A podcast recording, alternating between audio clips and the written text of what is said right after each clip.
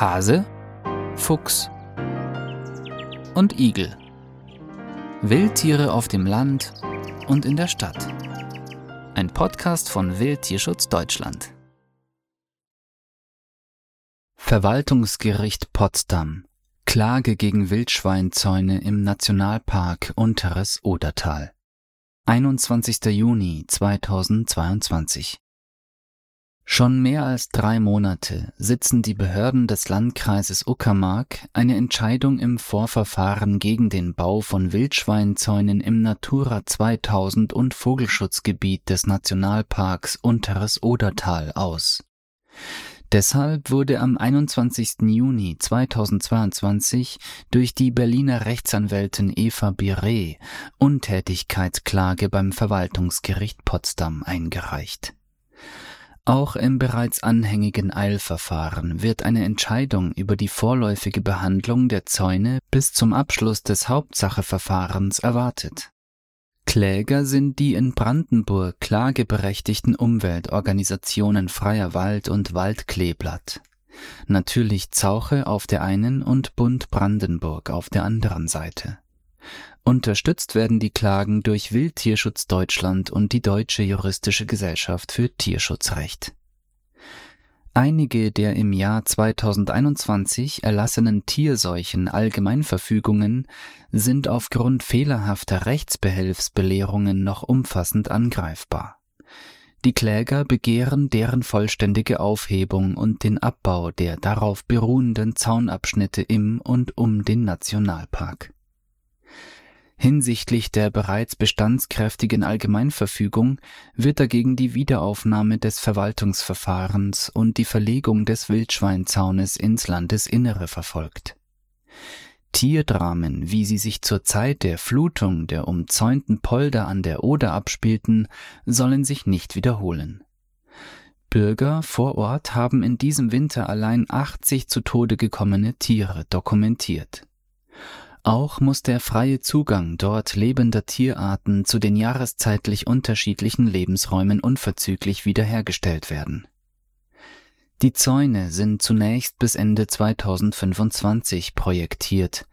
Es gibt Stimmen unter anderem des Ministeriums für Landwirtschaft, Umwelt und Klimaschutz des Landes Brandenburg, die den Abbau der Zäune nicht vor dem Ablauf von etwa sieben bis zehn Jahren sehen. Mit den Zäunen einhergehen empfindsame Störungen etlicher streng geschützter Tierarten wie Fischotter, Biber, Wiesent, Elch, Wolf, Wachtelkönig und andere.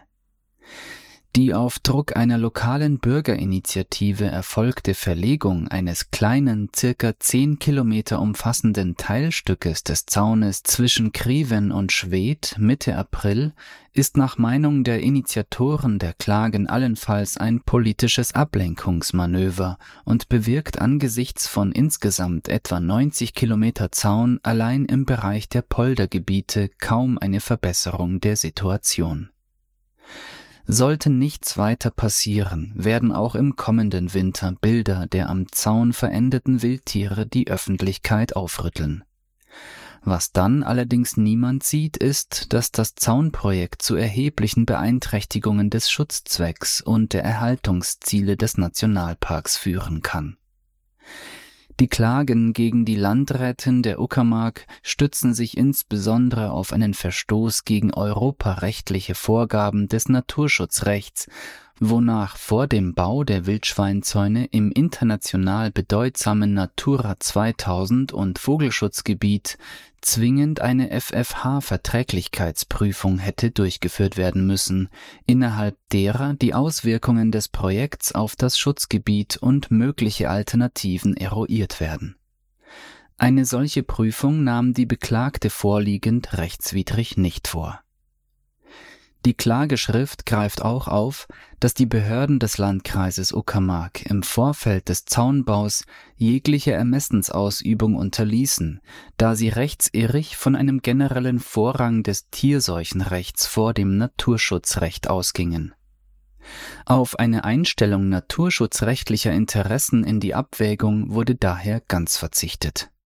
Auch eine Verhältnismäßigkeitsprüfung unterblieb so heißt es in der Klageschrift, Zitat, Betätigt die Behörde ihr Ermessen nicht, weil sie ihren Ermessensspielraum nicht kennt, unrichtig eine Ermessensreduzierung auf Null annimmt oder sich irrig aus anderen Gründen für gebunden hält, unterläuft ihr ein Ermessensfehler, der zur Rechtswidrigkeit der Maßnahme führt. Zitat Ende. Daneben wird sich das Gericht auch mit weiteren in der Klageschrift nachzulesenden Argumenten der Kläger für eine Rückbauverpflichtung zu befassen haben, etwa der fehlenden Wirksamkeit der Zäune im künstlichen Hochwassergebiet. Wildtierschutz Deutschland Wir geben Tieren eine Stimme. Weitere Informationen finden Sie auf wildtierschutz-deutschland.de